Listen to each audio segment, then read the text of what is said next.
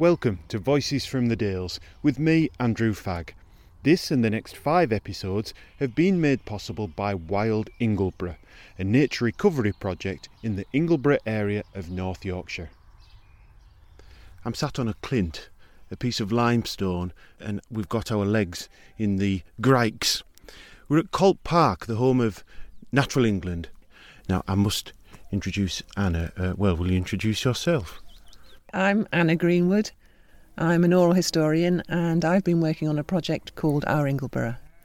Well, let's cut to the material, and we're going to start by introducing you to John Dawson, a farmer who has his land just on the other side of Park Fell, well, a bit further over, isn't it, beyond Ingleborough as well, but not too far from here. How did you come across John Dawson? John Dawson, I knew his brother Stephen Dawson. When I did a project here a few years ago, Stephen Dawson, who is a local vicar, put me in touch with a lot of people. And um, as John Dawson said, he was called to serve, and he did. He served very well. He brought in a lot of uh, contacts for me. And so when I came to doing this project, I asked if he would put me in touch with his brother John, and that's how we met. John, you were born 1968. I was. The middle of nine children, a busy household. You grew up here on Bleakbank Farm, surrounded by this landscape. Being on a farm, there was always stuff to do. There was always work. There was always a, either lambing time. You know, you come home from school, you get involved in the lambing time. You know, go for the cows for milking time in summer. Clean the cows out. Do this, do that. So we were brought up with a work ethic. Really, just don't wait to be told to do something. Do it, and we were pretty good at that we always knew where home was. We always knew where the food was, and we always knew that if any of our friends turned up, they were welcome as well. It made no difference to mum and dad if there was seven or eight around the table or fifteen.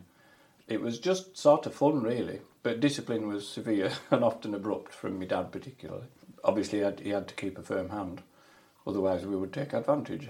Yes, there's a lot of you. Yes, but we always knew what was expected of us uh, and we always sort of knew if we fell below those standards as well. Anna, you asked about tupping time, didn't you? And, yes. And, and what, what was that great description he gave you of raddling? Raddling, yes. Well, I know that when when tupping time comes, when the tups find the ladies, um, and the ladies get multicoloured bottoms. I was trying to explain to someone what that meant, so I was asking John if he could have a Farmer John dictionary and talk about some of these words. And so he talked about raddling and the use of the crayon that they put on the belly of the tup so that when he serves a yow, then you get the colour on her back so you can see she's been served. Tupping time is the mating season for sheep. Uh, it happens on our farm in November, so the sheep come off Ingleborough and they go to tup. And the tup's raddled? The tup's raddled, yes. Yes. So that's when he has a crayon tied to his belly. It is, is right? onto his chest, yeah. Yes. Or, or it can be raddle is a is a mixture of paint and oil. So if you mix this powder with oil, it stays all winter. And the theory being that if he a sheep comes into season every fortnight, so during the first week, if you put yellow on the tup, and he works tups all the sheep, he leaves a yellow crayon on all the sheep's bums the second week, you make it, on our farm for instance, we put a green raddle powder on him. And so all the sheep that he's tupped in the second week are green. And then the third week, if any have broken or not held to the tup the first time, if he's got three or four a tupping one day, a tupping is being in season, we, we've now moved on to blue. So the yellow ones go blue. So, and the theory being that you've only got sheep in the lambing field that are actually due like the yellow ones are due the first week, you know that because that's when they've been tupped. The green ones are due the second week, you know that because they're green. And any blue ones are late tupped, as they call them, they're due in the third and fourth week. The only alarm starts to be for young tup, all the yellow ones start going blue. That means he's not spittle. spittle is fertile. Okay. so that that's raddling. And you've got to catch the tup and put the raddle on and the tup doesn't like to be caught. so hence most people nowadays use harnesses. So you only have to catch him once a week to take the crane off, put a new, new crane in different colour. Anna, the thing I loved about your interview with John Dawson was how you really got him talking and explaining. And it seemed to me that he was passionate about educating people about farming and about commoning. A common, unlike, well, maybe Wimbledon Common, but a common is an area of land owned by an individual or an organisation, such as Natural England, mm. over which other people or commoners had rights, including the right to graze livestock. And it's, it's a different way of managing the land because it involves a collaborative mm. approach and jobs like the sheep gathering are done collectively. So I'm wondering two things. Firstly, how do you get those commoning rights? And secondly, how important is the common land for your farm? You get the commoning rights. Historically, there were there was not rights. In olden times, you see, people were under less pressure, I think, to have legal ownership on things. So that you could put sheep on Ingleborough in summer, the same number that you could winter on your in-by farm, the green fields, in winter. So if you could winter a hundred sheep comfortably on your farm, you could put a hundred sheep on Ingleborough in summer during the really good growing season. And nobody worried too much about it. It was only when people get a little bit greedy or a bit ambitious, suddenly those hundred become 150. And then, at sometime in the 60s, the government introduced the Commons Register, and you had to register if you wanted to carry on commoning the rights that you thought your farm had, which is what my granddad luckily did. And then, of course, once they're registered, they become a tradable asset, don't they? Because there's money to be made, uh, solicitors have to be paid, and some farms are more ambitious, and or some farms retire and think, oh, I've got these rights on Ingleborough, and off they go into the sale, and somebody from somewhere else comes and buys these rights and starts commoning. So that's how commoning rights are. But now they are. I'm very pleased to say that commoning rights, one right equals one yo, one ewe, plus its follower, its lamb. I'm very pleased to say now that these rights are attached to the farm and are not to be sold separately. So the minute you start managing something like commons rights, you can never stop managing it. So they've had to adjust it now, mate. You can't you can't sell your rights because they were getting sold because there's money to be made, isn't there? And what was the other question? I the other forgot. question was how important the common land is for your farm. Yeah, it is. It is quite important to Bleakbank is is Ingleborough. It means we've got more room in summer just to do what we do. Uh, we, we farm an upland flock, a Dalesbred flock. You'll be more familiar with Swaledales. Swaledales are all right, but the Dalesbred is ever so slightly superior in every way. That's just in case you're talking to somebody that keeps Swaledales. Um, so they're an upland breed. They live very, very well on Ingleborough. They produce a lamb every year, and you can produce that lamb without feed or fertilizer or very, very little inputs, just a bit of management at lambing time, maybe a worm drench. But that lamb is all it's done is grow up with its mother's milk and grazing Ingleborough and grazing a bit of Bleakbank. And that's a really good uh, way of producing food. And it's also enhancing, I would argue that it's enhancing the environment because it brings the environment to life. We were at the curlew meeting the other night and it, became clear that curlews don't like dead grass, they need that living environment. That's what sheep do. In a moderate level, there's, there's nobody more against overgrazing fields or, or commons than myself. I've been active on that for many years. Live within your means. So our sheep go on to Ingleborough in summer, they come into Bleakbank in winter, and it, it just gives us a bit more room.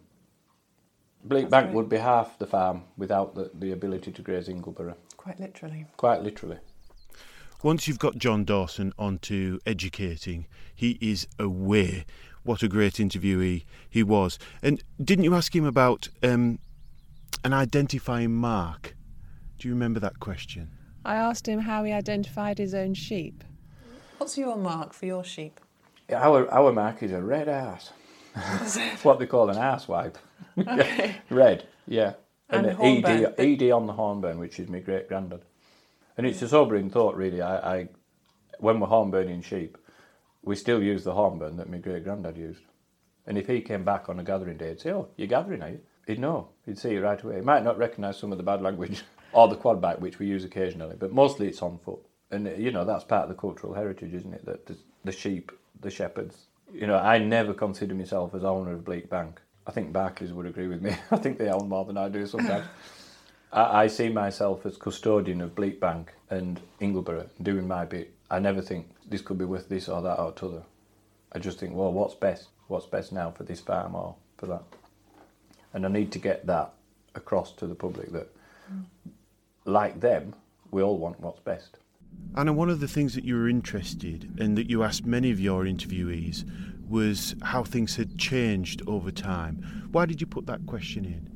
That's a really important question when you're doing oral histories, is to talk about the change, because we're talking about someone's lifetime memories, and their their memories. It's not a textbook memory. It's not written down. It's what mattered to them and what they see and their perception of it. So to see something's changed is to look at how it was and how it is and, and even how it might be. So it's it's really interesting to ask everybody about their perception of change. The work is hard, but the the satisfaction is. I think it's as it ever was. I think it's still enormously satisfying to do what you want to do, and I, and I, I still think that's the case now as it was then. You know, we, we've got a little family farm, and we're able to. What a great place to bring your family up. We've we've loved it, um, as I'm sure our parents did. Really, you've just got to get in your head that you're never going to get all the work done, and I think that's true of the many generations. Yeah, farms are much bigger more noisy, more smelly, more animals. You know, on this little road, this is a four mile stretch between Ingleton and Clapham. There was ten family farms, all, ten of them, all milking a few cows, all involved in the community, whether that's the shop, the pub, the church, the village. And now there are just four farms left, and there's only us selling milk now. And that's likely to come to an end in, in the next generation. So it constantly changes and evolves, and I think it always has you know, the reason we don't go bankrupt is because the government helps a little bit every year with the single farm payment that's going. And that little bit of money they give us is the profit for the year. And it means we can farm as we do. It means that we can just take the one cut of silage, let the grass mature, keep the hay meadows as they are. And if William wants to farm, he's going to have to look at that and say, right, that little bit of money is going. And all the government tells us is you need to replace that income. Well, the obvious thing to do is to keep another 30 cows and, and produce more milk or produce more sheep. And it's we come back to the point that they must listen. They must hear us. We must be heard. He's very articulate, John Dawson. I mean, he was a star on television just a few years ago. And um, he gave you an analogy, which I just thought we had to hear, uh, where he says, Everything is fine as long as you walk hand in hand. This next question is, is, free range in your imagination. Oh no, we'll never get finished. Exploring all ideas, nothing's excluded. Mm. If you could create any future landscape for yourself and your family here, what would it be like?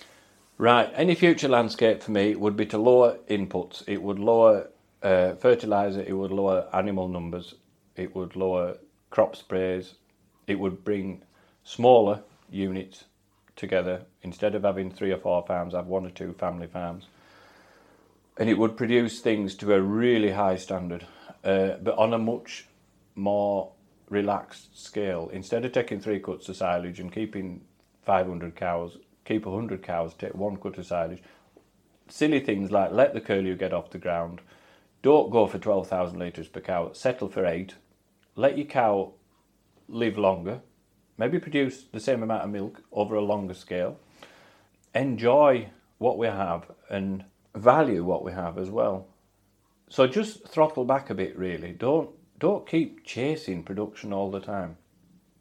I was once told a, a tale about farming on a, on a scale like we do, a very small scale, is like a young man walking hand in hand with a young lady. And the young lady is Mother Nature, and you're walking hand in hand along and everything is fine as long as you walk hand in hand. It's only when the young man interferes with the young lady that somebody gets a slap. and I think that's true of Mother Nature. Just hold her hand, let her into your farm. Don't be, don't be too concerned about ploughing everything and, and producing more all the time.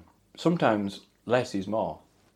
John Dawson, farmer at Bleakbank on Ingleborough.